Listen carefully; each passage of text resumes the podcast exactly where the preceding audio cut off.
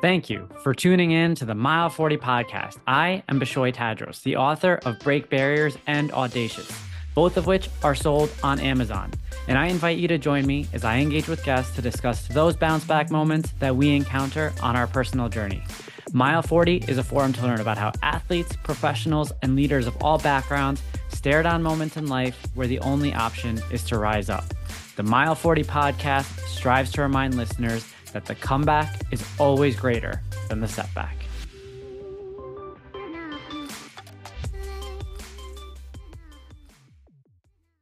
Welcome back. We made it to the season finale of season two of the Mile 40 podcast. It's been such an incredible ride this season. We've had all sorts of people come on and, and share their stories, walking us through their pit to peak uh, trajectories and, and really kind of um, helping us understand the lessons that they've learned along the way. Today's episode, I, I can't even begin to tell you guys how excited I am about it. I, I joked around with the uh, guest before this, and I told him that I, I've been talking to him talking to my wife about him the same way I was talking about my wife to my buddies before uh, before we got together. And the reason for that is because I feel like this is the kind of person that you know w- when you come across them, when you're just in their mere presence, they don't really have to say much, but you're just very quickly attracted to them and understand that there's something that you could soak up from them. Um, and that's how it was with this guest today. The funny story about this guest, and I told him this when I met him, originally um, I had been networking in my community looking for people to start talking to about sponsorship for Mile 40.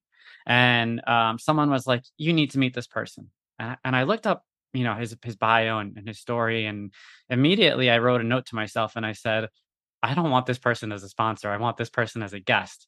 So, without further ado, uh, I'd like to introduce you all to Darren Mota. Darren is the CEO of Hydrip. Hydrip has a mission to provide alternative wellness solutions to help others live longer, healthier lives. They are are breaking into the industry, and no doubt, with Darren at the realm, um, I'm excited to see where they go. So, Darren, thank you for uh, joining me today. Wow, that what an intro! I I hope that I could uh, you know deliver to such a, a, a, high expectations for what you set for your listeners but here we are thank you for having me i'm, I'm extremely honored and i'm looking forward to the conversation no doubt about it. Um, you know, before we kind of kick into things, I, I, know you're a big Yankee fan. Uh, yesterday's yesterday's loss was a little tough. How are we feeling? Uh, oh, you know, it's tough, tough. Uh, I'm feeling, you know, optimistic uh, still because you know, yes, we're down 0-2. I, I understand it, but now we're coming home for three games. Uh, but now we are, you know, we have our number one and our number two pitchers going versus their number three and number four. Uh, plus with the home, you know, the home field advantage, the way the crowd is here. So I'm feeling optimistic that we can, you know, at least tie it up 2 2. And then from there, it's just a three game series after that and see, you know, it's a flip of a coin. But um, I'm not not very happy with our manager right now. I feel like he hasn't been making the best decisions.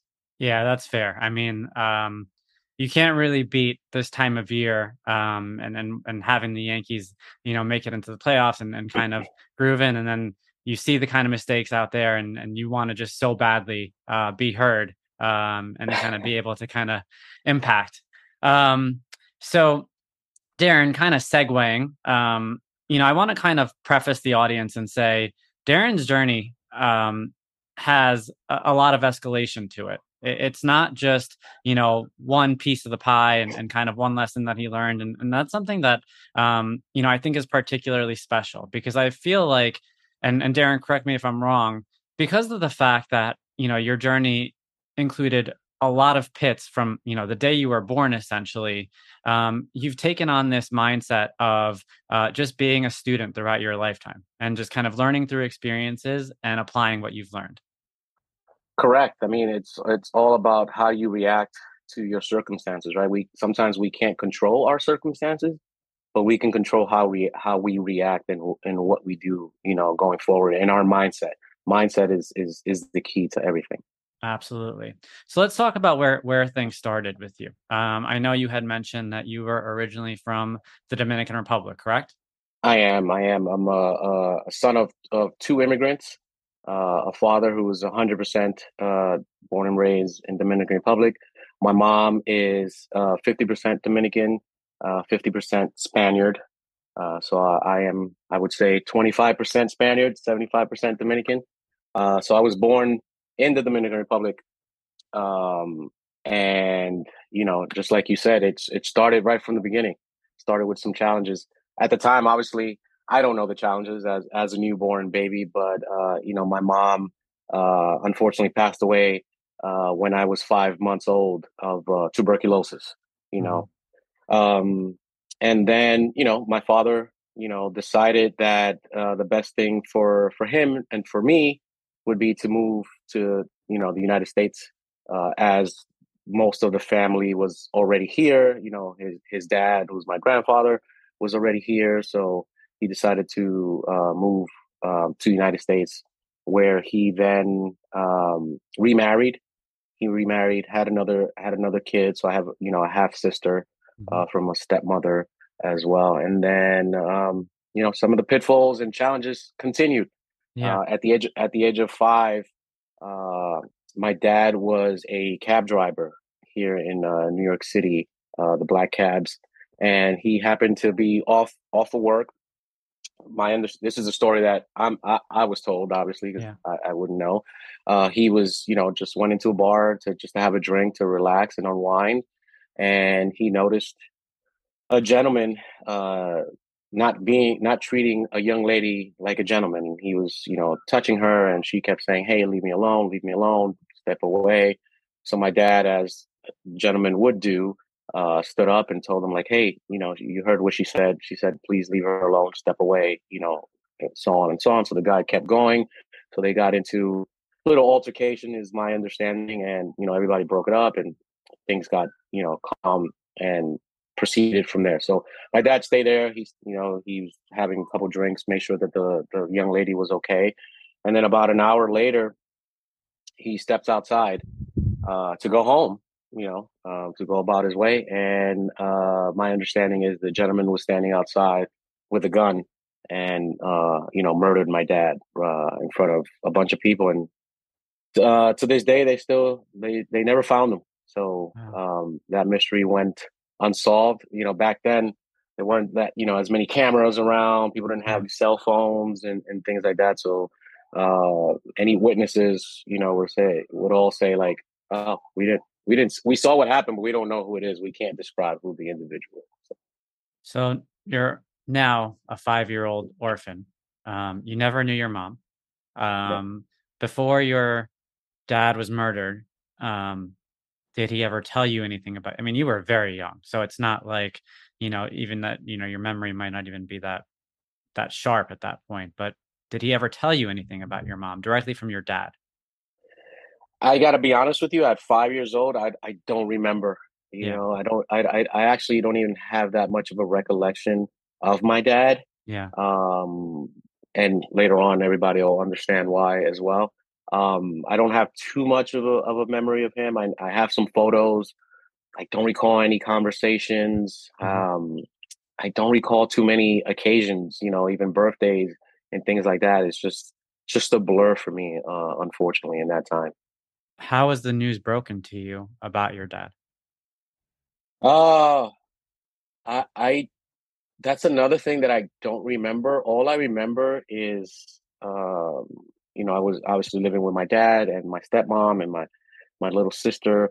But all I remember was all of a sudden, you know, I, I was living with my grandparents, you mm-hmm. know, uh, I just, you know, they said, Hey, this is, this is where you're going to be living now. Um, and I don't have any recollection, uh, honestly, of how it happened. I, the story was told to me, obviously, later yeah. on in life as I was a teenager um, and things like that. But uh, um, I, I can't say I recall any any yeah. information that was given to me back then.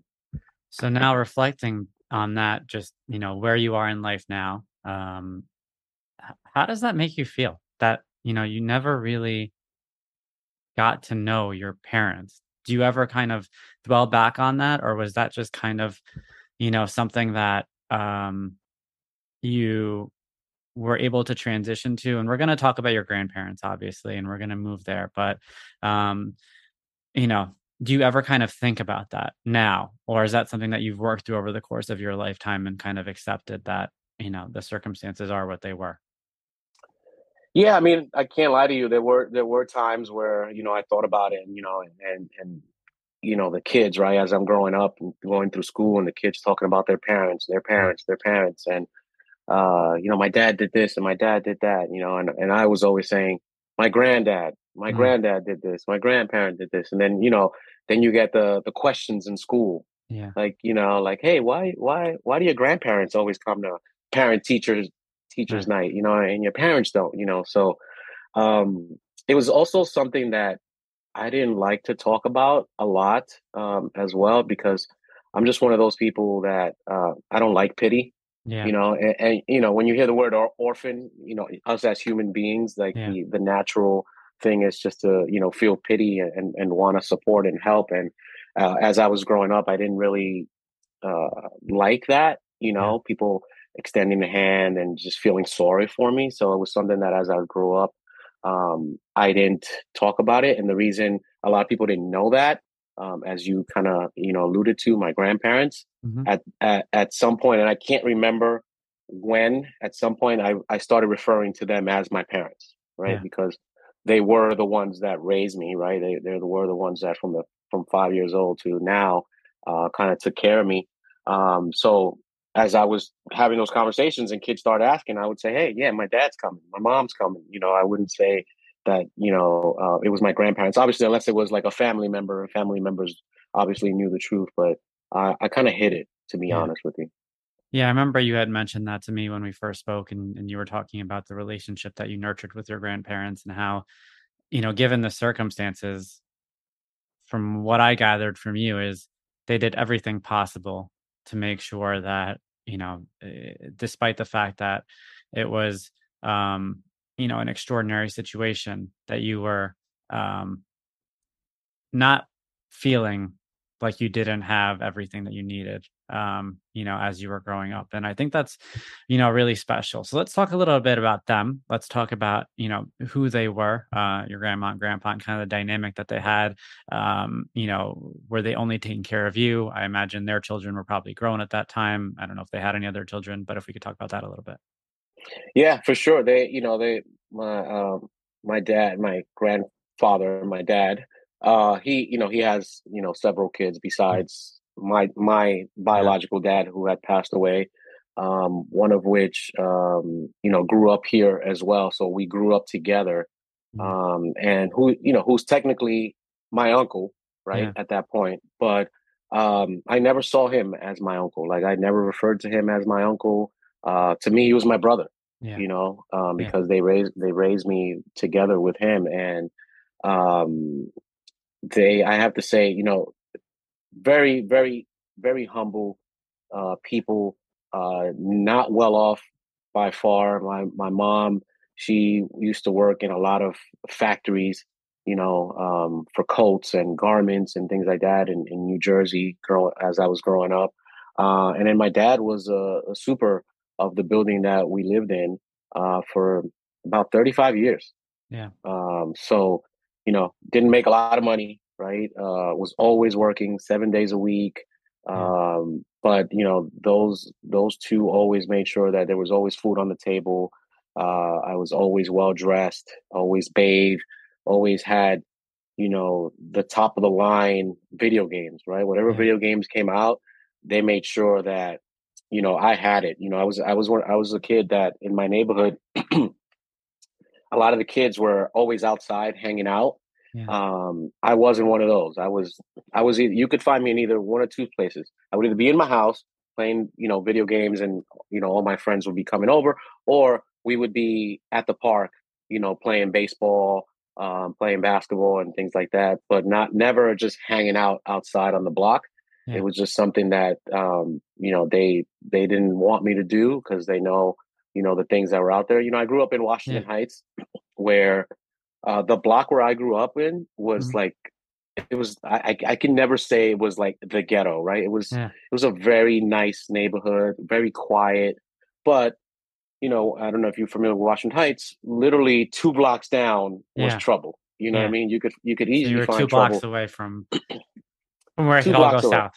Yeah, and I always had to walk through those two blocks. You know, yeah. it's like always had to pass by. But I knew the I knew the guys. I was friendly with all of them, and things like that. So they they they made sure that I had everything at home, so I didn't have to go out there to you know go do whatever you know other kids were doing. You know, um, getting in trouble and things like that. So they always made sure I had money in my pocket as I went to school, so that I could buy you know my slice of pizza after school, get snacks and things like that. So um, I you know I, I had a I had a very very good childhood um, yeah. for somebody that didn't have his you know his biological parents for sure.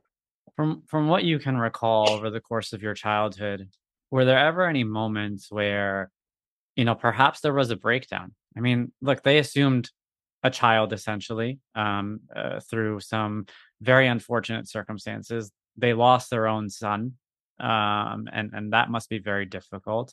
Um, and you know, even yourself as a child, um, perhaps you adjusted, um, but was there ever any moment where you know there was just some sort of tension around, like I, I'm I'm my my grandparents are doing the best to give me a normal life, but something is missing. Um, was that did that ever happen, or you know, was it just seamlessly kind of in, integrated into your life? It was yeah, it was I have to say it was pretty seamless. Um, you know, obviously as every family goes through, there's always, you know, peaks and valleys, right? There's always arguments here, there's always, you know, um, things that pop up, you know, fights between me and my me and my brother. Yeah. You know, um i man i still feel i still feel really bad one day i uh him I, him and i got into a, a, little shoving match and he he uh he kind of punched me in my face and gave me a bloody nose right? And you know, I just was crying. I was on the side, you know, and just kept quiet. So then I said, "All right, I'm gonna, I'm gonna, I'm gonna get revenge on him." You know, one day, sure enough, he was sleeping. He, we were in the same room. He was sleeping in the in the bed. Afterwards, uh, uh, and sorry, next door to me. And I got up. I was ready to go to school. Got my stuff on. Make sure my book bag was by the door. Uh, and I literally kicked him in the face. and ran out and just like you know he he was uh, right away bleeding from his teeth and I ran out the house and I went to school. But I knew that when I was coming home it was gonna you know it was gonna that you were gonna, gonna hear it when you got home. oh yeah I was I was definitely gonna hear it. I was definitely punished for a very very long time. But you know things like that is just you know brotherly love you know get into fights and things like that. But um, I can't say there was like tension growing up is you know there's obviously tension with some of the other family members yeah. and things like that but we we all stayed as a small group you know like we have a we have a very large family but we always like to just stay with you know within ourselves and stay out of trouble and we just don't like talking about other we never like you know that's one thing my dad always said he he never liked talking about other people didn't like to get involved in other people's business you know mm-hmm. unless they brought it to him and they mm-hmm. asked him for for you know kind of advice other than that, we kind of kept to ourselves and you know with our friends and close and close family and, and things like that. But no, it was I can't say there was tension along the way. Got it. And um, how about you personally, from just a self esteem, confidence level? Um, you know, did you ever struggle from that perspective? Uh, you know, we as young children, a lot of us do. I mean, a lot of young children suffer from it just from not fitting in for you know other reasons and you know you had uh, uh, quite um, a lift on your shoulder that maybe your grandparents did a very good job of you know making you feel like hey like this is you know this is going to work out. Everything's going to be okay. But were, were there any sort of issues from that perspective psychologically um, at a young age or never you know felt you know any sort of downturn self-esteem wise no to be honest with you i gotta say no i, I never that I, I never experienced that because like i said they made sure that i was well taken care of. I you know if i ever asked for anything mm-hmm. you know sometimes sometimes it was like you know not a no but not a right now you know but then i would eventually get it. And you know they just made sure i was very active. I love baseball so my dad would always take me to baseball games you know big yankee fans. We we yeah. you know living living in washington heights we were very close to yankee stadium. We would uh, sometimes walk over or take the bus um, so I, no, I can't say I always had, you know, a, a nice TV in my room. Um, had you know the equipment I needed to play my sports. Had the sneakers, had the clothes. Um, had really good friends, you know, growing up, and no, I can't say that I I, I experienced any you know anything like that uh, growing up as a kid. Later on in life, yes, you start re- you start reflecting, and you're just like, oh man, yeah, you know.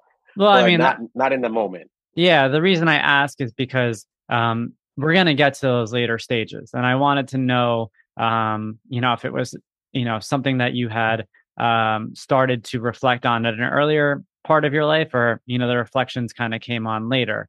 So let's kind of talk a little bit more around, you know, what happened with your grandparents um, a- as you grew up, and then we'll segue into some of the learnings that you got from them in their lifetime. So, h- how did life proceed with with your grandparents from there? Oh well, you know, I was much closer with my my my grandfather, obviously my dad, um, because you know we had so much in common, right? We love sports, love baseball, um, and he was kind of like my my my motivator, my coach. Uh, you know, he would take me to the games. He'd you know teach me how to play the game correctly. Um, but not only that, he would teach me he would teach me the right things in life, right? You know, he'd always he'd always talk to me like, you know, a couple things he would always say to me is like, you never let anybody else outwork you, right? You're always got to be the hardest working person in the room.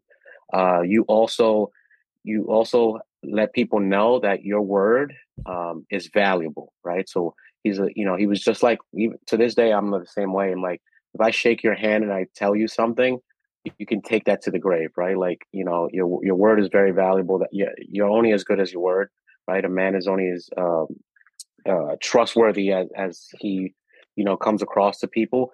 But he always instilled all those values to me. Always super. One thing he always has said, "Hey, you know, uh, in our culture, you know, and I hate to put it on our in our culture, but in our culture, we the men haven't always had like the best reputation of how to, you know, possibly treat women or having multiple having multiple relationships and multiple families, you know, back in Dominican Republic. But you know, he he always taught me like you respect women, right? You you always your women are the queens, right? And we are here. They're not here to serve us. We're here to work together to create, you know, harmony in our family and things like that. And we support them as much as possible.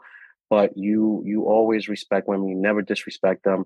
And he said that's why your dad, you know, he would tell me, you know, um, as I later on in life, he's like, that's why your dad's not here, unfortunately, right? Because he saw that somebody was disrespecting a queen, and he, you know, took it upon himself to kind of, you know, jump in the situation putting himself at risk, right? Not knowing what was going to happen ultimately. But, um, you know, those are the kind of values he instilled in me was like, you know, always work hard, uh, be a man of your word, uh, respect women, but not, not just women, but just people in general, right? Respect others, uh, respect others' beliefs, right? Even if you don't agree with them, uh, it's okay, right? We can all have, you know, different opinions, but you, re- you respect it, you know, and you just treat people, treat people well, you know, like know that you should treat people that the way you want to be treated, the way you want your mom to be treated, you know, the way you want your wife to be treated or anybody else in your family. So those are kind of the, the, the lessons that, you know, I grew up with.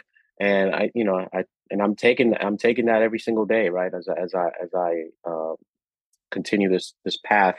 Uh, and then my mom, my grandma, uh, I'm actually closer with her now, mm-hmm. you know, um, than when I was, you know, growing up, just because I had such a bond um, with him.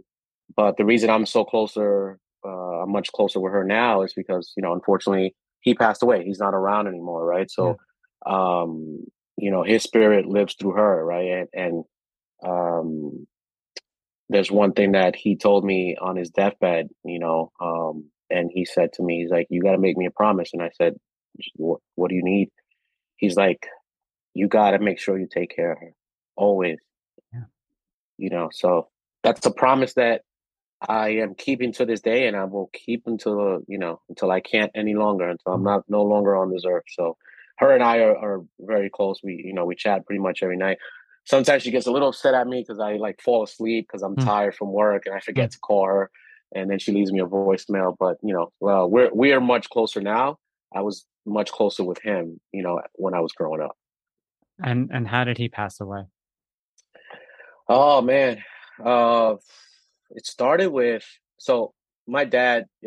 Well, a lot of people again in our culture uh, Mm-hmm. believe in home remedies, right? Yeah. So Dominican Dominicans are big into home remedies, right? They're like, "Hey, I'll have a tea for that," or "I have something that you could rub," you know, and they they don't they don't like to kind of use the the medicine um, uh, field as much as as they should. So my dad was somebody that you know he was he was overweight, right? Um, Yeah.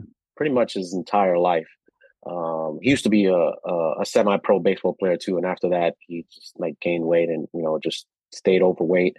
Um, and he just never took care of himself, right? He never went to the doctor, never never had any checkups. Like he never really wanted to do that. So uh, what happened was uh, one time during uh, 9-11, right? Uh, I was downtown and my mom was downtown, and he, you know, obviously the tragedy happened, and he couldn't uh, get a hold of us, right? Because cell phones weren't working, right? We couldn't do anything. We couldn't get a hold of anybody. So he uh, unfortunately put himself into, you know, he had a, a, a stroke, had a heart attack.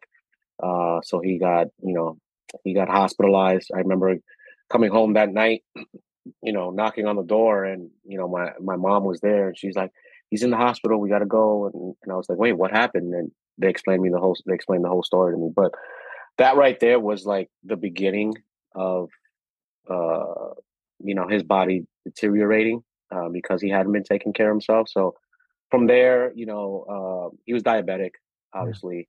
Um, so he just started losing, you know, functions, right? So he started with his kidney functions, started going out. Uh, we had to put him on dialysis where I had to wake up, you know, every morning uh, before I went to work. I had to wake up every morning and take him to, you know, dialysis, uh, four o'clock in the morning and things like that. So we started with that.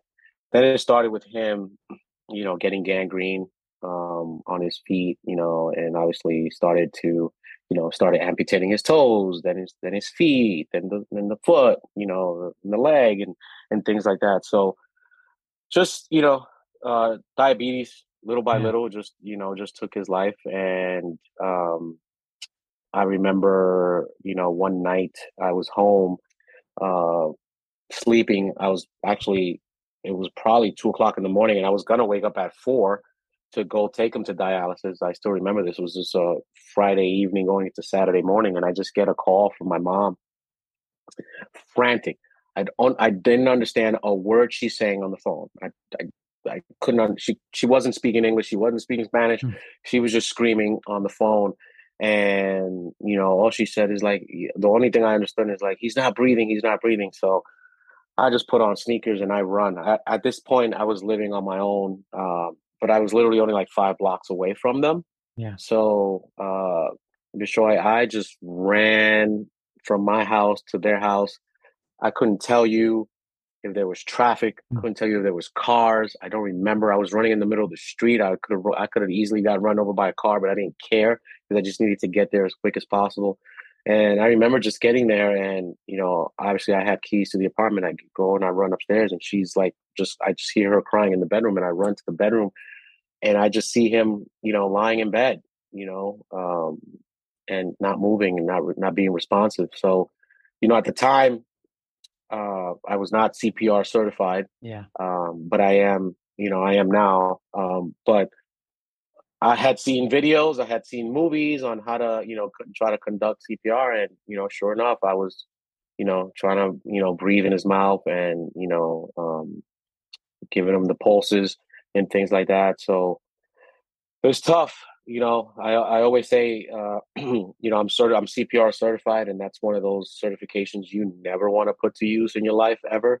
Uh, unfortunately, I had to put it, you know, to use um, before, and to see my dad there lay lie down and and have no life, not being receptive to anything. You know, finally the ambulance had gotten there, and they put oxygen on him, and they took him, and you know, he was still alive. Mhm. Um, he was he was still alive, but um, he was pr- pretty much he was pretty much brain dead because he didn't have any oxygen, you know, going into From his brain.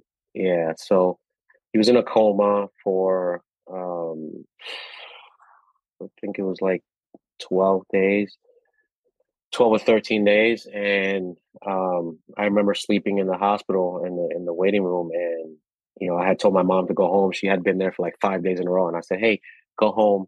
Need to shower, relax, go sleep in the bed, and things like that." And I send her home, and next thing you know, I'm being tapped by one of the nurses, um, middle of the night, and you know, they gave me the bad news that you know he had passed away, and I I I didn't know how to call my mom. I, I like I, I didn't know what to say because I I kind of felt a little responsible. Obviously, not I, I'm not, but I felt because like she was here, she didn't want to go home, and I and I made her go home. Yeah. You know, and then all of a sudden she lost her, you know, her husband of you know thirty plus years. Um, so that was that was a tough phone call. You know, I I basically just told her, hey, when when when you have a chance, you know, take a shower, get come in, change. Uh, the nurse has something to say to you. So Yeah. I didn't tell her over the phone, obviously, Yeah. Because I already knew what was going to happen. She was going to break down, and you know, God knows what was going to happen. So we waited till she got to the hospital, and you know, we told her, and sure enough, it was uh, it was tough, super tough for the entire family because he was he was the head of the family. He was the one that took care of us. He's the one we we look forward to guidance, um, and you know, he was he was my heart. He was my everything. He was my coach. He was my my my muse, my idol, like everything. Yeah, I mean, you've you've already shared um, a lot of the lessons that he's taught you. Um, how would you characterize his legacy? Um, you know, in, in terms of um, the deep impact that he's had on just the people around him, not just you, but his his wife, your grandma. Um, you know, um, what do you most remember him for? It's just he's he's a he's a person that to this day, when his name comes up, Mhm. there is not one negative thing said about him. You know, it's always it's always positive memories. You know, always like, hey, I remember when he took me to, you know, my first uh, roller coaster, or he took us to the first Yankee game, or you know, I, I remember one time where I didn't have any money and I didn't have anything to eat, and he's, you know, he invited me over and he said, hey, you know, help yourself. However, you know, he was just always, you know, helping others, supporting others, uplifting others. Um, and it's just one thing that you know I, I I try to live my life by, and um, nobody will ever say anything negative about that man, and not just because he's moved on, Yeah. but that's just because even when you know when he was alive, he he he didn't he never did anything to anybody, um, other than you know trying to be positive and uplift them, you know, and and I I kind of I I kind of I kind of I'm kind of proud that I you know I I'm somebody that's very humble. I don't like talking about myself too much, you know. Uh, even this is the first time I've, I'm sharing my story publicly Yeah. you know my my close friends know about it and things like that but um you know i like to say that i'm the same way right there's uh one of my friend one of my really good friends aziz um he always says you know there was one person that asked him hey we we i i I want you to do something with with darren. I want you to meet darren and we want to do this event. And then he's like he's like oh well i don't think darren i don't think darren messes with me. I don't think he likes me. So my friend aziz says to him what did you do to him? You know, because because he he says, you know, Aziz says, like if there's if Darren if you say that Darren doesn't like anybody or or he doesn't mess with anybody, you most certainly did something to him or you did something to one of his family members or something like that because he likes everybody, right? He Yeah. gives everybody he gives everybody the benefit of the doubt until you prove him wrong, right? So Yeah. and that's one of my things too. Like, uh, you know, my dad was the same way. We're loyal to a fault. We're Yeah. super loyal, and then you know, obviously, we've gotten burned um, by people, but um, that's never changed my characteristic of loyalty, right? I'm, um, you know, if, if you're in my circle and you're my people, I'm super loyal um, until you prove otherwise. What, but let me tell you, you know, I am a Scorpio. Huh. Once My wife once is a you- Scorpio, so just watch out. so you see, but I don't have all the characteristics of Scorpios. People always tell me I'm not a typical Scorpio, but one of the characteristics is, hey, once you once you break the trust, it's broken. Like Yeah. it's it's it's done, right? You I could stay cordial with you, Yeah. but you'll you'll never get back in my circle again once you Yeah. break that, you know, that trust. Yeah, no, I I- I hear you, and that's something that's kind of um, evident in, in meeting you is that you approach people with the with the thought that you know people are genuinely good. You know, give me a reason to believe you're not good.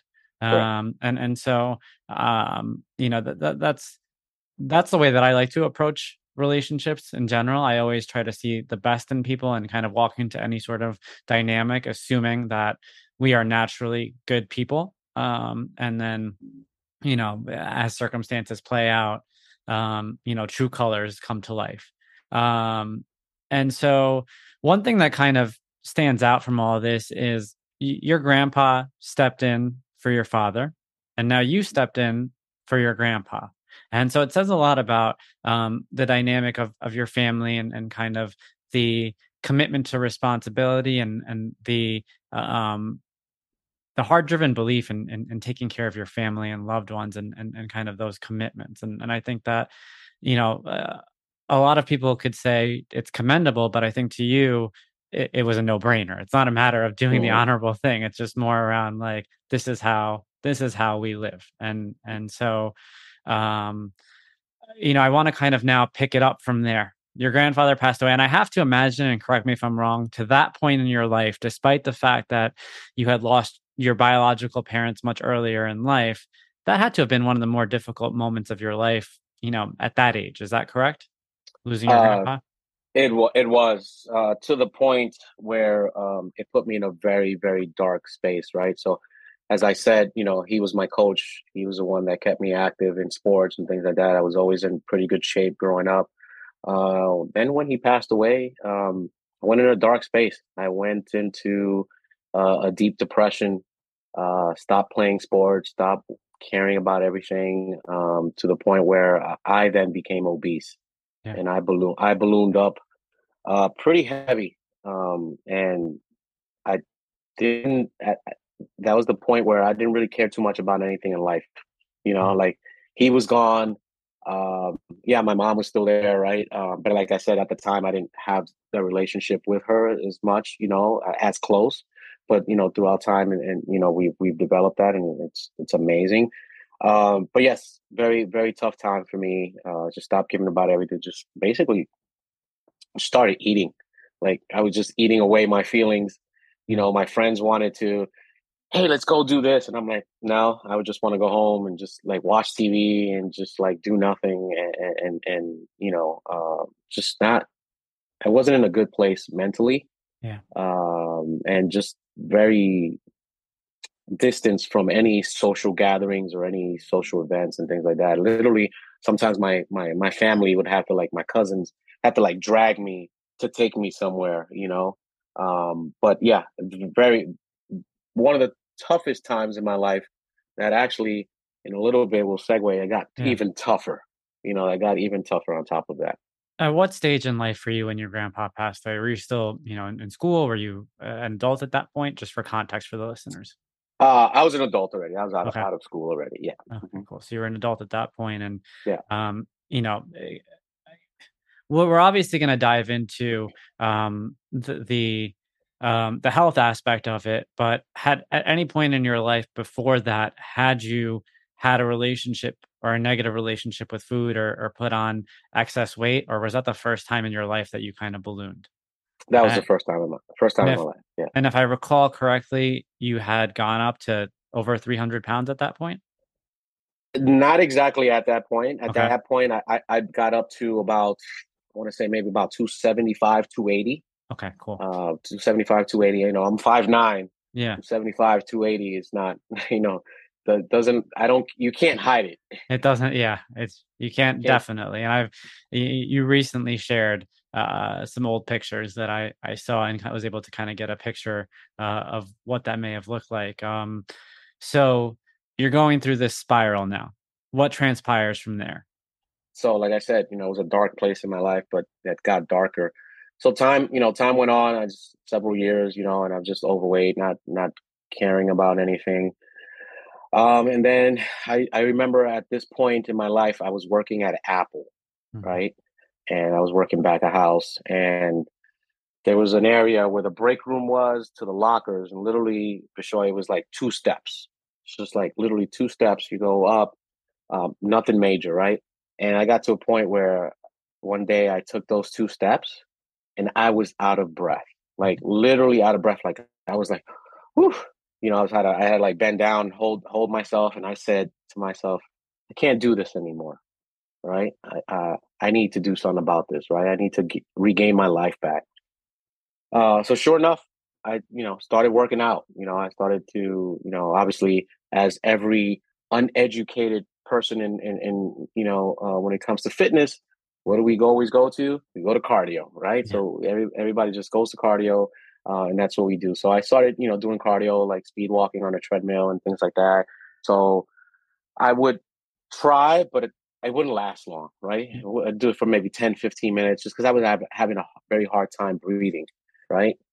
Uh, I'm thinking I'm having a hard time breathing. I'm an I'm an obese man. You know what I mean? So it's it's hard to breathe, right? You're putting a lot of a lot of pressure on your on, on your lungs, right? Yeah. Because of all this extra weight. Um, so one day I'm having this conversation with my friend in the break room, and I'm you know, and I'm saying to him like, hey, I, you know, I, I'm trying, but you know, I could see why always people give up because it's just super hard. And he goes, he goes, well, what's the problem? I said, well, I, you know, I just I can't breathe from one side of my nose, so it just makes it very hard. So I have to stop. He's like, well, I remember you always told me you used to get a bloody nose when you were a kid, right? You know, and I was like, I was like, yeah, you know, I used to play sports, so a lot of times I would just wake up and I'd be bleeding. He's like, you might have broke your, you might have broke your nose as a kid, right? Mm. And you might have a deviated septum.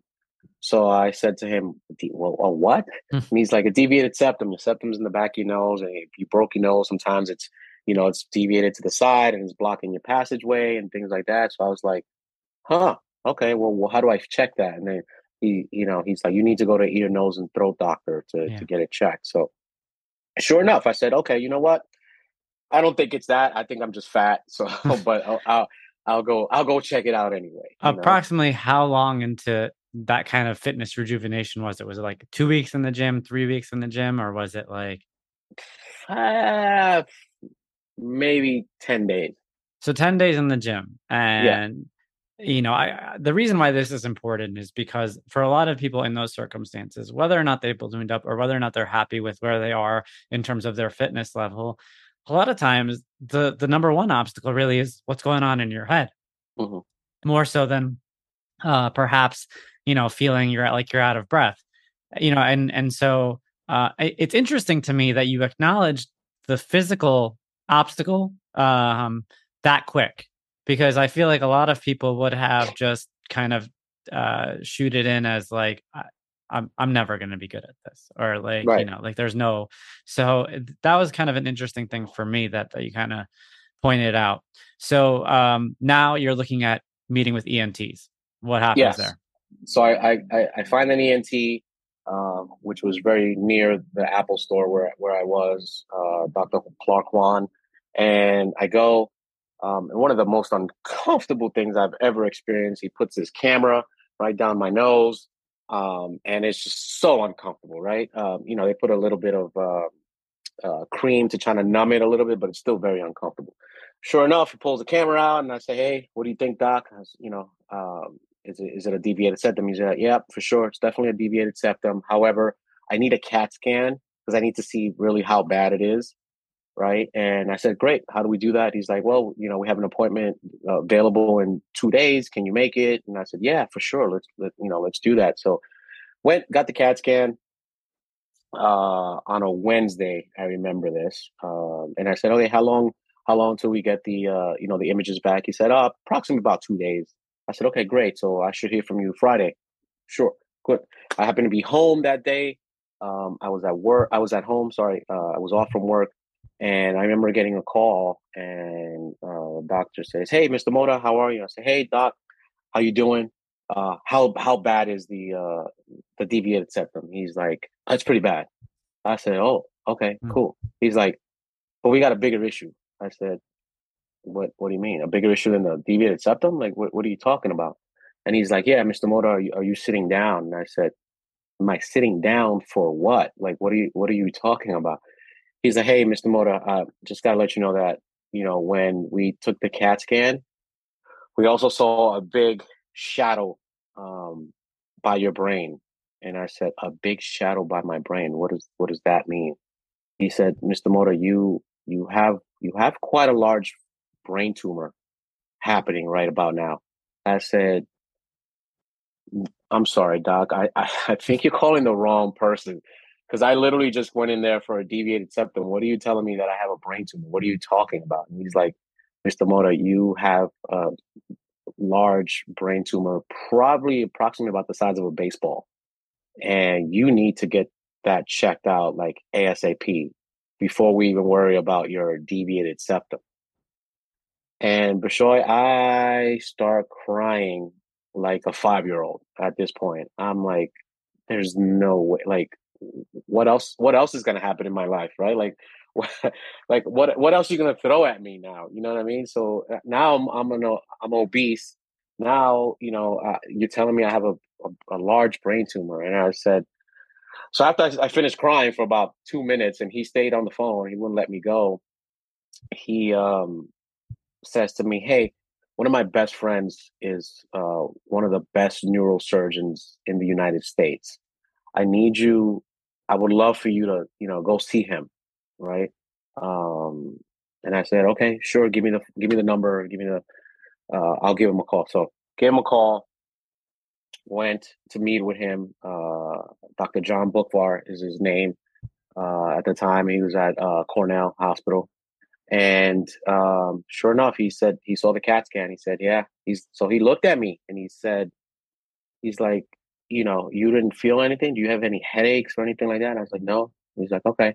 He's like, "I need a better image, so I need to put you in an uh, MRI so we can yeah. kind of take a look at it better." It's like, "Great." Got the MRI. Then he calls me back and I said, "Hey, you know, um, how is it?" He's like, "It's pretty bad." he he said to me then he or he asked me, Mr. Mota, have you ever blacked out? I said, What do you mean blacked out? Like fainted or something like that? He goes, No, no, no. Have you ever woken up or ever just like lost vision, like just saw black and you couldn't see anything? Have you seen things just floating in your face in your eyes and you know flashes of light or anything? And I said to him, no, nothing that I can think of. I said, you know, occasionally I see like things floating in my eyes, and, and I'm thinking there's just stuff in my eyes, but it's it's it's not right. He's like, uh, you are one of the luckiest people I've ever met in my life. I said, what do you what do you mean? Wh- why? He's like, Mr. Mota, this tumor is totally crushing your optical nerve. He said, I don't know how you have not lost your eyesight. You should be blind by now. Um, and if you're this lucky not to have gone blind, you would probably lose your eyesight within the next year or so. You would probably wake up one day and not be able to see. So that was just like, whew, you know, um, put me in a in a much worse place than I was before. Yeah. You know, I was already uh, deep dark because of my dad, but this, uh, you know, getting that news was not I didn't take it well. You know, um, I started thinking about, you know, and, and, as I was growing up, you would al- always hear about people thinking about, you know, taking their lives and suicide and things like that. And I would be like, why? Why would people want to do that? Like, no, life is great. You know what I mean? Um, and that's crazy coming from you. Yeah. Right?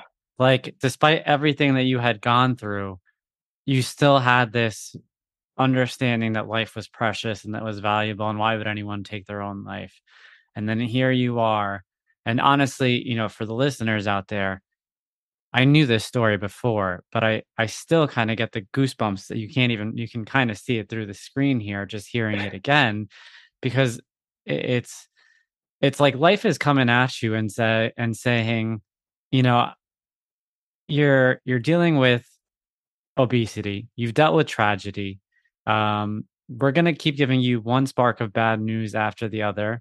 Like, show me what you got, Darren. Let's see, let, let's see what you got out there to the point and to the brink of, you know, now we're talking about some of these thoughts that have been going through your head. So, um, you know, I didn't mean to cut you off there, but let, let's talk a little bit more about that in terms of, you know, those thoughts coming through and, and what happened there. Yeah, yeah. I went, you know, I, I, thought I was dark, but I went into a much darker place where I started thinking about, you know, taking my life. Um, why, you know, why continue this, right? Because it, it's just going to be tragedy after tragedy after tragedy. You know, like I was just born to deal with tragedy, right? um, I, I, literally start, you know, at the time, my my brother, uh, who I grew up with, obviously, you know, he has, you know, he has uh, daughters, so I literally start writing a will and writing uh, all my investment, my my bank account, mm-hmm. and I start putting in, I start putting it in their names, mm-hmm. right? Uh, because I was seriously, you know, contemplating it. Never got to the point where I attempted it, you know, yeah. or or anything like that. It was just thoughts in my in, in my in my mind. And then um, you know, one day I wake up and I said it, you know, I I saw I, I know the pain I went through, knowing, yeah. you know, when when when I when I suffered lo- you know, loss of life that was very near and dear to me. My dad would not do this. He would mm. not want me to put the family through more pain because of me being selfish and and and, and taking my own life and, and things like that. So you know when you say you know uh, how I you know carry my dad's legacy, that was like one day I woke up and like I, I think it was a dream that I had, and he was just like, "You're better than that. You're not. You're gonna. You're a fighter. I raised you to be a fighter." And you know, I just woke up and I said, "Let's do it." You know, so I called the doctor. And um, I said to him, "Hey, what are our options? What do what do we do? How do how do we beat this if we can?" Um, he said, "Okay, well, we have two options." And I said, "Okay, great. What what's option one?" He said, "Option one is I can put you on a very strong medication um, for the rest of your life, where, we try to shrink the tr- the tumor down to a point where it's taking the pressure off your optical nerve." Um, and we could do that, right? And I said to him, okay, doc, so if we do that, are you guaranteeing me that I am not going to go blind? He says to me, no, I can't guarantee you. I said, okay, then, well, then option A is out the window. We're not going to worry about option A. What's option B? Right. So option B is like, well, we can, you know, we can have surgery and, and, and remove it. I said, great. Then we're going with option B.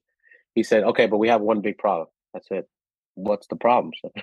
He's like, well, because it is crushing your optical nerve so much, I don't feel comfortable, you know, uh, performing surgery right now because I may cause you to go blind. You know, mm-hmm. I may hit that optical nerve where it causes you to lose your eyesight. So I am not comfortable doing that. And I said, but you just told me there was two options. Now you're really telling me there really isn't another option. So what, what do we do? So he said, "Well, what we what we have to do is for me to feel comfortable is to put you on medication yeah. to hopefully shrink it, you know, to a point where it kind of alleviates the pressure from your optical nerve, and then I feel comfortable enough to go in there, and then I can go in there and remove it." I said, "Okay, let's do it." He said, "I got to warn you though."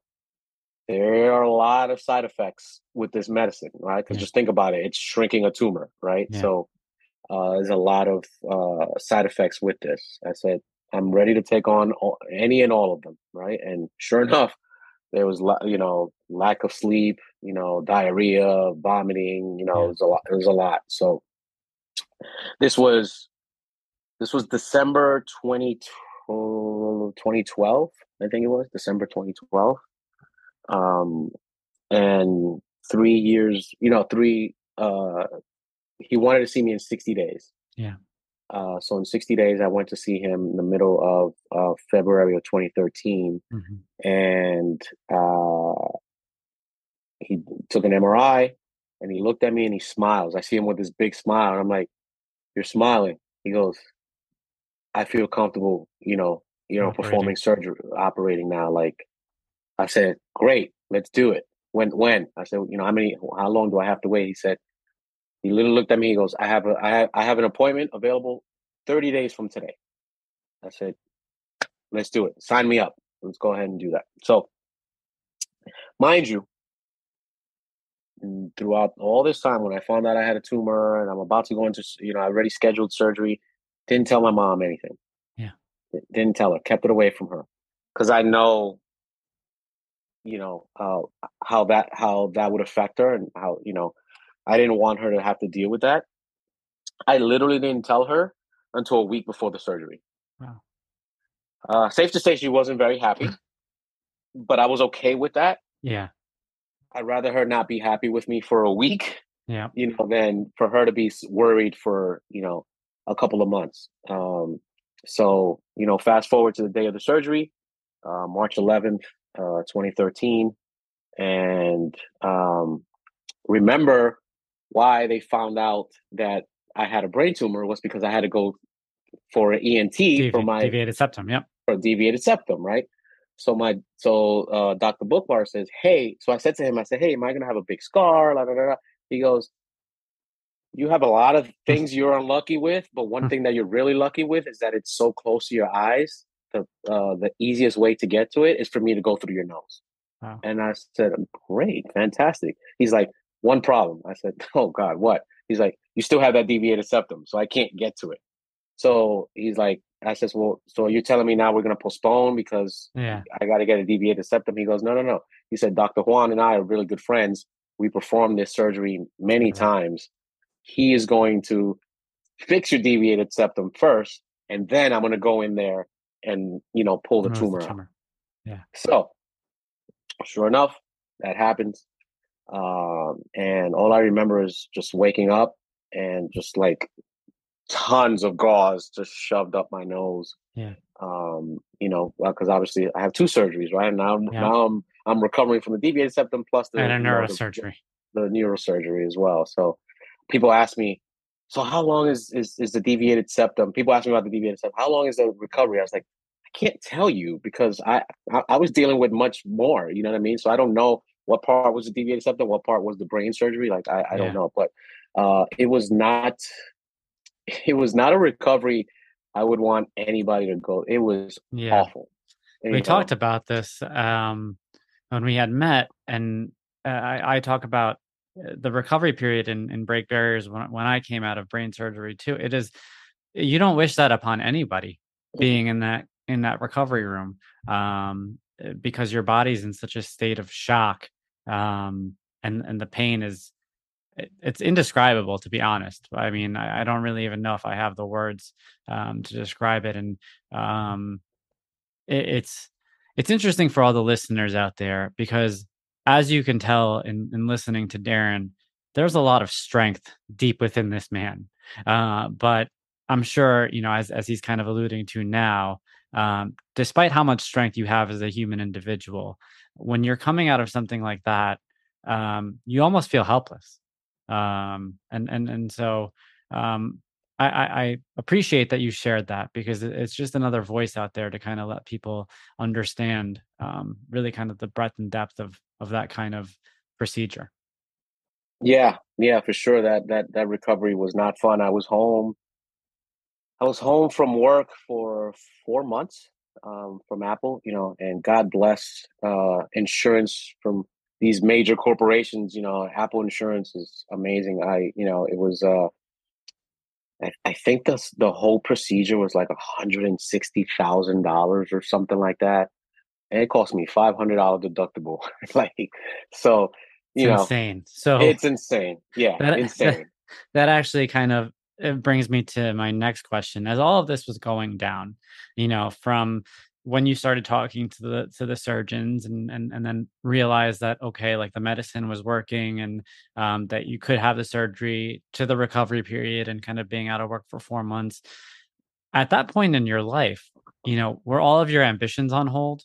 Did you know? Did you feel bad about that? Did you feel like, um, you know, life kind of stopped for you and and that you were going to be reliant on on those around you fortunately of course like you mentioned you had the health insurance to kind of help you through it um but it was almost kind of like a status quo it was a tough period to kind of build it was more just survival mode at that point Yeah, for sure. I mean, uh, I didn't have too. I gotta be honest. I didn't have too many ambi- ambitions Mhm. um, at the time. I just wanted to, you know, recover, you know, and, and and get back to my new normal, right? My new, you know, chubby fat guy, you know, happy go lucky, um, get back to work and things like that, and ultimately try to get back into shape, right? Uh, but the problem was uh, because of the surgery yep right? Even when I got back to work, I had many restrictions. Yep. Uh, one of which was that I couldn't do any physical activity really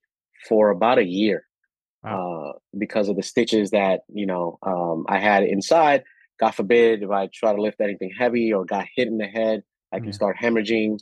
You know, um, and I could possibly lose my life. He said, you know, a doctor told me like, so you need to like not do anything physical. So that put my um, physical uh, journey, uh, fitness journey, uh, on hold.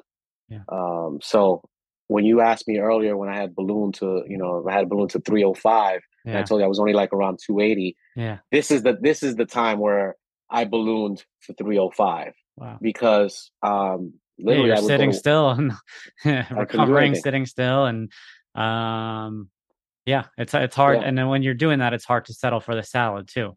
Um, yeah. You know, that's an, you have every reason at that point to want to eat whatever whatever you want to eat and, and kind yeah. of feel sorry for yourself too and from Dominican culture, you know, we love our carbs. We love our, you know, our our heavy rice and mm. potatoes and you know plantains and things like that. So and everything's fried yeah. for the most part. So yeah, the, the diet wasn't on point and I ballooned up. Um, and then fast forward, um, I went into the I went in for like I was going at the beginning. He wanted to see me every thirty days right? Then it became 60 days, then it became every six months, then once a year and things like that. Now it's now I'm to the point where I, I don't I don't see him uh, for two years. So every I see him every two years. Uh, but I remember going to him. Um, this was probably oh, close to a year after surgery, and a, a little after the year actually. Um, and I and he and I said to him, "Hey, when do you think I'm going to be cleared you know, to do physical activity. Like I'm gaining more weight. Like I'm just, I, I need to do something, right? So um, he gave me the clearance and he said, Hey, you know what? I feel good about it now. You've been, you know, post op a little over a year. You know, you're good to get back into physical activity. Uh, but I highly suggest you go get a, a physical first. You know, before you getting into anything, make sure that you know your your uh, your regular doctor clears you for that, right? So sure enough, I go see my. I'm super happy when he tells me that. I go see my. I go see my regular doctor. You know, get blood work and get everything done. And he said, "Okay, you know, you go. You know, you are you're clear." He's like, "There's just one big red flag." And I said to him, "What? What?" He goes, "Mr. Mota, you are literally." Uh, oh, so he asked me. The first thing he asked me is like, "Hey, do you know what uh, the diabetic number is on the blood glucose scale?" And I was like, "No idea, sir." What, what is it? He goes, all right, if you're at 6.5, you're, you're diabetic. Mm-hmm. I said, okay. He's like, you, my friend, are literally two cheeseburgers away from being diabetic. You're pre-diabetic. You're at, you're at 6.35. Mm. And I said, what?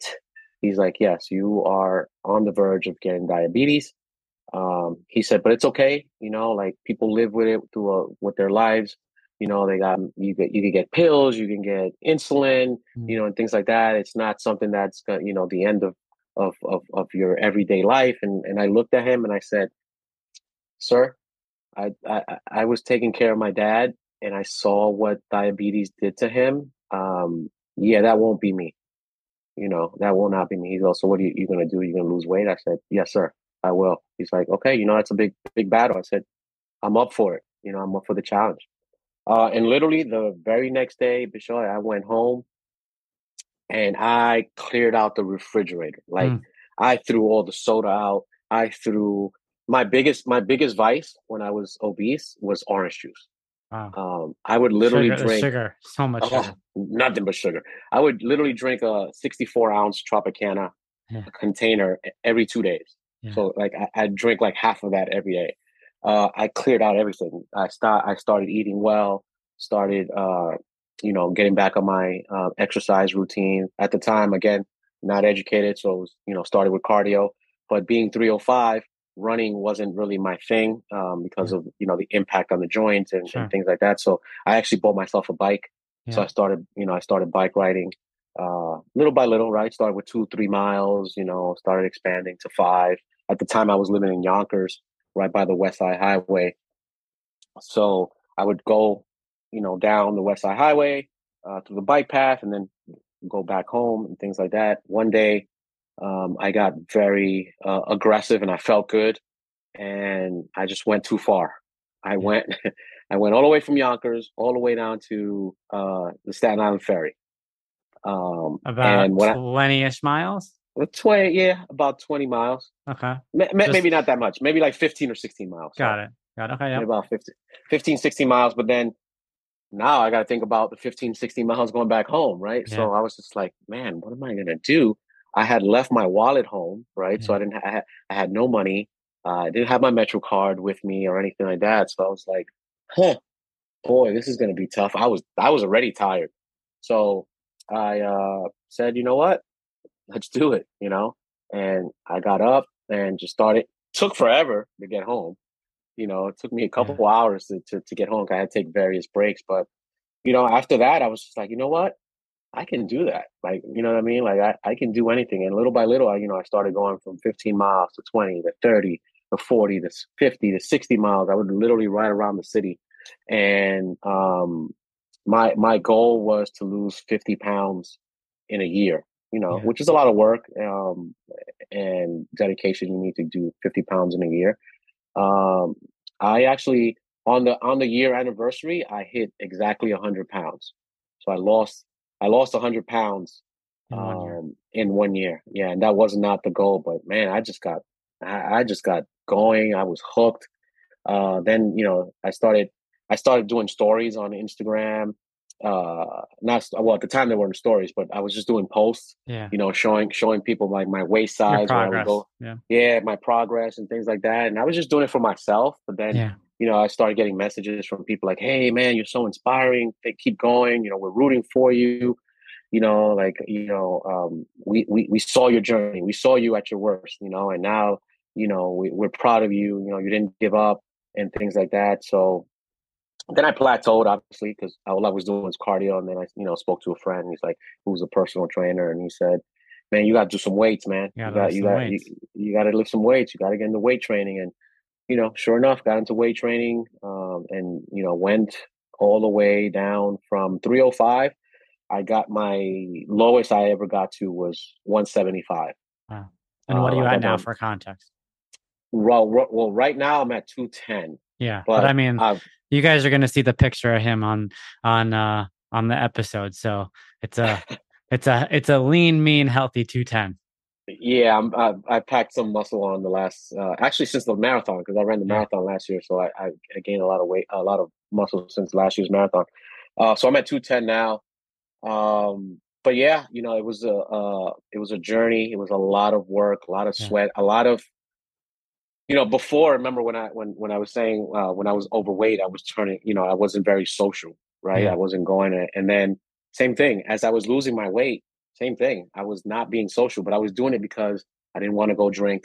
I didn't yeah. want to, you know, eat fried foods and things. That like was that. your period. I, that was that your was zone. It. That was your zone, and and and so eh, you know, one of the I guess premises of of the pod here is that you know that mile 40 moment and you've had several of them but this one in particular you know where the doctor told you that you were pre-diabetic I, you know that was an immediate kind of click in your head and i kind of wish that we could go back to that day for a second and kind of be inside your head and think about maybe that quick spiral of thoughts that went through your head about your grandfather and, and what he had gone through and what that meant for you and how like that was the point of no return and at that point the switch kind of flipped and said like all right like enough is enough like at this point like i'm turning this shit around and i don't care who gets in my way i don't care if i got to close down i don't care if i got to do this alone i don't care you know if it's me against the world but like i am committing myself to doing this and it's not for vanity purposes it's not just for health purposes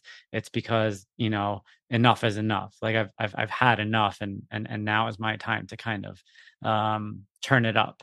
Um and so um you know, I, I think it's really special for the listeners out there. And on top of that, you know, I'll kind of remind the listeners this was a man who not too long before that talked about how he started uh, allocating you know his investments in his bank accounts to um, loved ones because of the fact that he was in such a deep depression and, and kind of those thoughts ran through his head so um, you know uh, i know the story's not done but kudos to you because this has been such an incredible ride so far.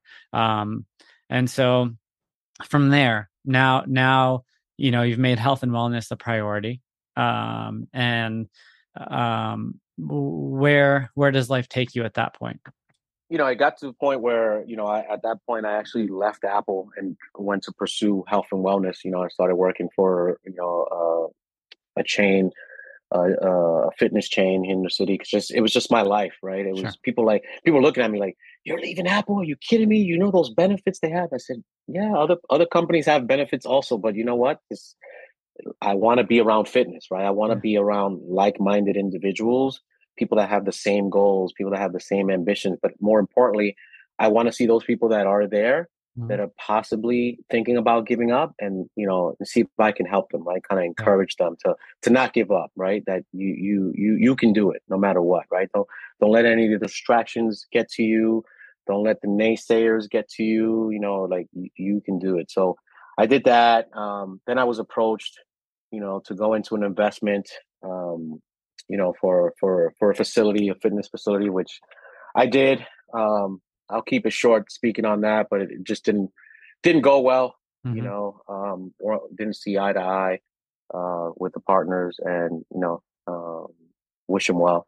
Yeah. But you know, I lost a lot of money. Um, I, you know, put me in a bad bad place with with credit and things like that, just because of because of that investment and things like that. But you know, I stayed in the fitness industry you know, um, working in, in whether it was, you know, fitness or whether it was recovery, you know, uh, either one, you know, they're, they're all um, go together. And, you know, that's where I am now. Well, yeah. um, you know, like you, you, you said, you know, we, we started High Drip. So um, High Drip is uh, IV drip uh, treatment that, you know, literally started um, we have a common friend, Chris Rita, yep. uh, who is who is uh, one of my business partners. You know, he, him, and, and Brandon, his other partner, Brandon Cologne, you know, uh, approached me, and they wanted me to do drips for them on the side as a kind of a side project at one of their, uh, you know, hotels out in Montauk. And yeah. you know, um, it started as that, right? As as you know, doing a side side project for them, but it never developed just because of there was some zoning issues and permit issues out on Montauk this summer. Uh, but then me and my my partners, you know, um, Anthony Criscelli, Ron Carter, and Gary Carpenter, who is our our doctor. Um, we, you know, we had everything lined up. We had the accounts, we had the, the supplies, we had the nurses. You know, we sourced everything. We were ready to ready to go, but it just didn't develop. And we're like, we were going to take the money we made from the summer in that mm-hmm. side project, and then that was going to be our startup capital. You know, mm-hmm. to actually you know start the business. But um, didn't happen, you yeah. know. But then one day we were, we got on a call, right? We we get on a weekly call, uh, all the partners, and we talk about it. And one day we were talking like, hey, what do we do, man? We don't have the startup capital now. We yeah. thought we were gonna have. You know, I don't have the funds myself anymore because of other sure. investments. Um, and you know, one then Gary, you know, says says, man, we're too close, and we have something really good here. And he's like, you know, we're we're gonna help people you know, uh, regain their health back, especially after COVID and, and, and all that, you know. Um, so he says to me, Hey, man, I'm going to sell a bunch of crypto and I'm going to sell a bunch of stock mm-hmm. and I'm going to put money into it, you know. Yeah. So I look at him, I said, What? He's like, Yeah, I'm going to do this. So I look at him and I said, Hey, man, if you're going to do that, I'm going to do the same thing. Yeah. So I, I went, you know, sold some investments, uh, so that we can you know put it together and, and, and start the company and you know we were going to launch back in august uh, but we had more obstacles right like i said to you I, am big yeah. on handshakes and somebody's word so yeah. i had a handshake and a word from somebody that we were supposed to rent the space from and then yeah. turn, turns out that they were not the person we thought they were and they kind of you know, pushed us out and things like that. So it kind of delayed us months and months. Now, throughout this whole time, you know, I had this person who's a mentor, yeah. um, this this very very successful uh, woman in New York City. You know, she's in real estate and she has a bunch of other companies. She was a client of mine at my old job, and I told her that I was starting the the drip company.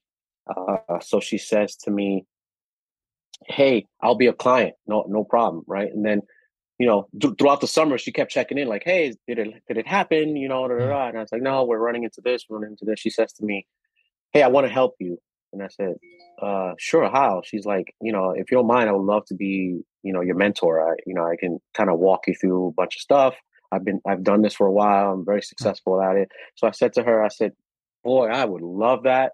I just can't afford you. I mm. don't have consultation fees to pay you. She laughs and she says, Did I ask you for any money? I didn't ask you for any money. I said, yeah, okay, you, are right. You're absolutely right. So she's been my mentor, you know, throughout the whole time and helping me, you know, through negotiations and, you know, training. And she's just been in, invaluable to me. And another, you know, another time, uh, she was asking me like, Hey, what's holding the business back from like mm. really you know going and i said well you know we had the setback with the with the location and things like that but more importantly is that you know none of none of the partners we all have jobs right? Yeah. so no, nobody nobody's in there full time and she's like well if somebody were to jump in full time who's who would it be? And i said well it would, it would be me no brainer yeah. i'd be i'd jump in full time but I, I don't i don't have money to pay myself. I need a salary to live on yeah. just to pay you know pay my bills and things like that. And she's like well what are you doing to try to make that happen? I said I said, hey, I'm trying to look into grants, you know, and things like that to see, you know, if I qualify for any of them so that I can, you know, make a certain amount of money, uh, put it into the business so I can at least pay myself a, a salary. I said, if, she's like, well, what, how much are you looking for? I said, if I can get, if I can get a hold of like six months worth of salary, I know that in six months I can do something yeah. and turn this around and, and, and, you know, we can get, you know, going. And she's like, she's like, oh, you know, come to my home. Let's, let's chat. I said, "Oh, do you know you know grants that I can apply for?" She's like, "Yeah, I do, I do." So we start talking uh, in her in her home. She disclosed to me, you know, some of her health issues. She has some health issues her, her, herself, mm. and you know, um, which I won't disclose. But sure. you know, it, it, was tough for me to accept because she's been she's really close to me. Um, she's an amazing person. You don't run into people like this. Yeah. Uh, and then after we talk about her health, she's like, "Hey, let's talk business now." And I said, wow, I don't feel like we should be talking mm. about business now. Yeah. Like I'm really, you know, like, you know, uh, she's like, hey, I am a businesswoman. I no matter what we talk about before, we're gonna talk about business now. Great. So she, you know, we start talking about grants and I say, Hey, do you know of any? Blah, blah, blah. Then she looks at me and she says, What's your salary? You know, currently. Yeah. So I tell I tell her what my salary is, and uh, she says, Okay. And then she's uh she starts writing on a piece of paper uh-huh. And she looks at me and she goes, forget that. Forget the credit, forget the grant. And she goes, this is what I'm going to do for you. And I said, I look at her, I said, wait, what? She's like, yeah, this is, this is what's called an angel investment. She's like, I am, I don't want any equity from you. I don't want anything from your company. I legitimately just want to help you. Um, wow. I believe, I believe in I believe in the in, in, in the product because the reason I met her was because she was an IV drip therapy comp- yeah. um, uh, client. Yeah. And she's like, I believe in that. I believe in the company, but more importantly, I believe in you. Um, and I want you to be successful. And I know that you're gonna do great things, and I want to help you as much as possible. And she facilitated, you know, uh, not only a year's worth of salary, she gave she gave us a year and a half worth wow. of salary uh, but the condition is that that half I have to put into a uh, investment account so they could, you know, continue to grow. continue to grow and make money for the company and yeah. things like that. And um, she's, you know, she's just been an angel. And then I, when I told my partners this, um, they were dumbfounded. They were like, "Excuse me, what?" You know, they heard about her, right? They knew her because I talk about her all the time. Yeah. And when I when I told them that, they were like, wow. And then I said, hey man, I don't I don't know what I did to to deserve this person in my life. And my one of my good friends, Ron, who's the person that was always sure. pushing me to get my story out. I don't know if you remember. Yeah. I told you I never you wanted to talk about it. Yeah. Yeah. He says to me, he said, "Man, you've gone through enough, man. Yeah. You've you've overcome enough. You've you've always been there for others. You you know even when you're in your in, in your toughest spots, um, because I yeah, yeah like we kind of skip we kind of skip stuff also, but you know, sure. um, FYI, I had a battle with COVID where I thought I was I was a goner because you know I'm immunocompromised because of my tumor, um, and when I recovered from COVID, um, I I almost I almost got run over by a car. Like, literally, the car was like I, I'm on my bike. I flipped yeah. over, and the car the car was like two inches from my head. Yeah. Um, and that was the moment where one of my friends said, "Man, you are here for a reason." I was just like, hmm. I was like, I don't know how many lives I have left, man. They were like, it doesn't matter. Somebody's looking over you, and yeah. it's because you're here for a reason, whether it's for yourself or whether it's for you to inspire and motivate and help others. That's your reason.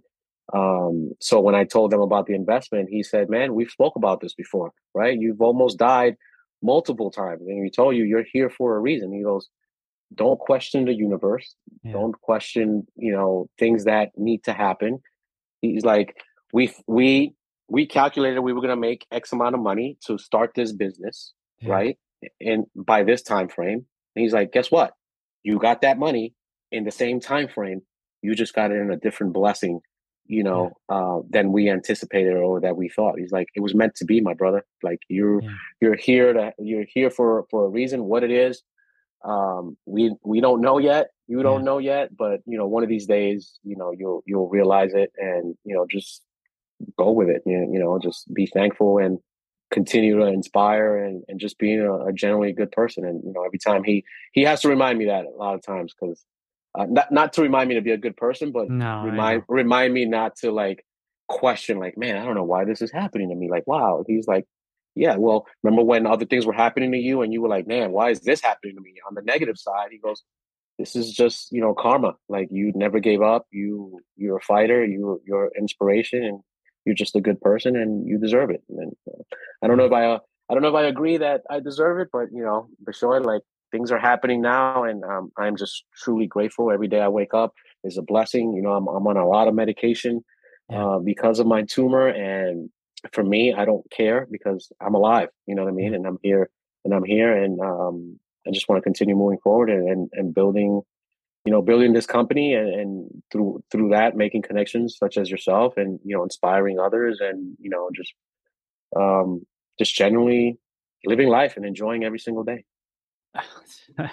I'm I'm all, I'm speechless to be honest right now because you had told me this story about the angel investor when we had met and in my mind not even for a second did I question that you deserved it or that you had it coming um, and um, I, I know it, it, at times it's tough to ex- accept the circumstances of like what did i do to deserve this despite the fact that you know you had gone through everything you had gone through. but honestly there is no correlation you know uh, and and you didn't have to receive a blessing like that but um I, I am a true believer that that your job you know on this earth is not done. You have a lot to accomplish and that there's going to be a lot um, that you're going to do and and one of the things that i think is particularly special about you in particular is that you don't have to say much you don't have to do much. You literally just need to be present um, you know amongst your community amongst the people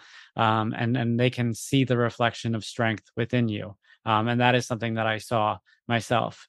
Usually I, I ask guests to kind of leave a little tidbit of wisdom with regards to some of the takeaways of, of, their narratives and you know for any listener who made it you know this far along this is the longest episode i've ever done and there's a reason for that. And um, i, I kind of thought that was going to be the case and um, for me i kind of want to leave it more along the lines of asking you about what do you see as being your purpose um, you know from here on out what is what is your purpose and and what have you found um, as kind of being um, your driver for how you plan to carry on, you know, your life going forward? Wow. Um, I have to say uh, what I feel my purpose is um, to be that that shining light, that that guidance for people that couple couple things, right? People that are in a dark space where maybe thinking of you know no longer being with us right and, and you know knowing that they have a lot of obstacles and a lot of things have gone, you know, and have not gone their way. But knowing that, hey, you know, you could fight through it, right? You can make it, right? Um, you gotta, but you gotta flip that switch, right? And it's not easy, right? It's, it's a lot easier said than done. But you know, hopefully, be an inspiration to those people, be an inspiration to people that are that are fighting you know, for for gaining their their weight back, right? You know, the the that, that battle, that obesity, um, and just you know, I I've been there, right? Like a lot of a lot of my friends and people that I know, they're like, "Oh, you are you a trainer?" And I'm like, "No, I'm not." They're like, "You should be," because I I would you know I would follow you because you know the struggle. You know, a lot of them say that like trainers, some trainers have always been in shape, right? So yeah. they don't know, you know. So now they're trying to explain to their trainer why they went they gained weight and the trainer doesn't understand. The trainer's like, "No, you got to do this, you got to do that," right? But they're like, "You understand. You know what that is, right? Like you've been there. You've been at rock bottom, right?"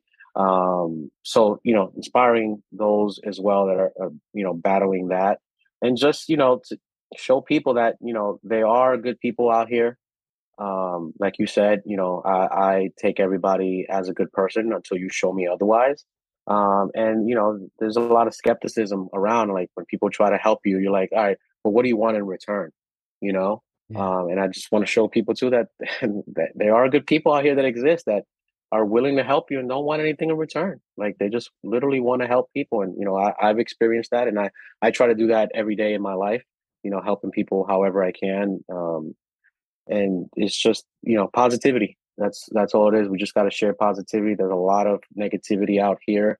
Um, and like I told you, like even on, even on my social media, you'll never see anything on, on there, on there, like that has to do with like politics or religion or you know anything that may divide people you know other than me poking at the met fans and things like that but that's fair uh, that's allowed that's a lot. but other than that yeah just you know just breeding positivity the people around me people that um, i encounter and you know just generally being a good person you know whether whether you succeed or not you know like sometimes people are like ah I have every you have every reason not to be a good person. You had so many things going wrong. I was like, well, what what what's that going to get me? You know what I mean? Like by by not being a good person. So, um, yeah, that's that's that's what I, that's what I feel I'm here for is just to to to be like an example to people. Like, man, if he did it, I can do it. I'm nobody special. I'm a regular everyday guy. So if I can do it, you can do it. Thank you, Darren. Darren, you've truly personified strength in the face of struggle.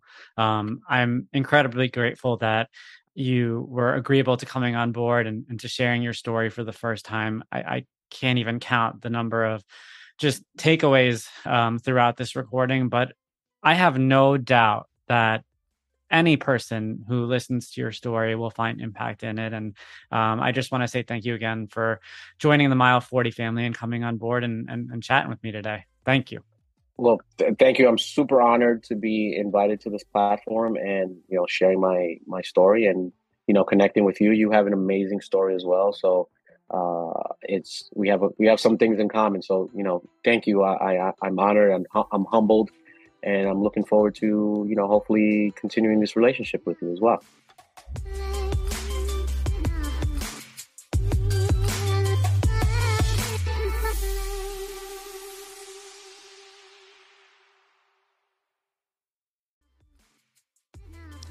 Thank you for listening today. If you enjoyed this episode of the Mile 40 podcast, go ahead, subscribe, leave a review, and share the word. Thank you for being a part of the Mile 40 family, and let's unite in showing the world that comebacks are always greater than setbacks.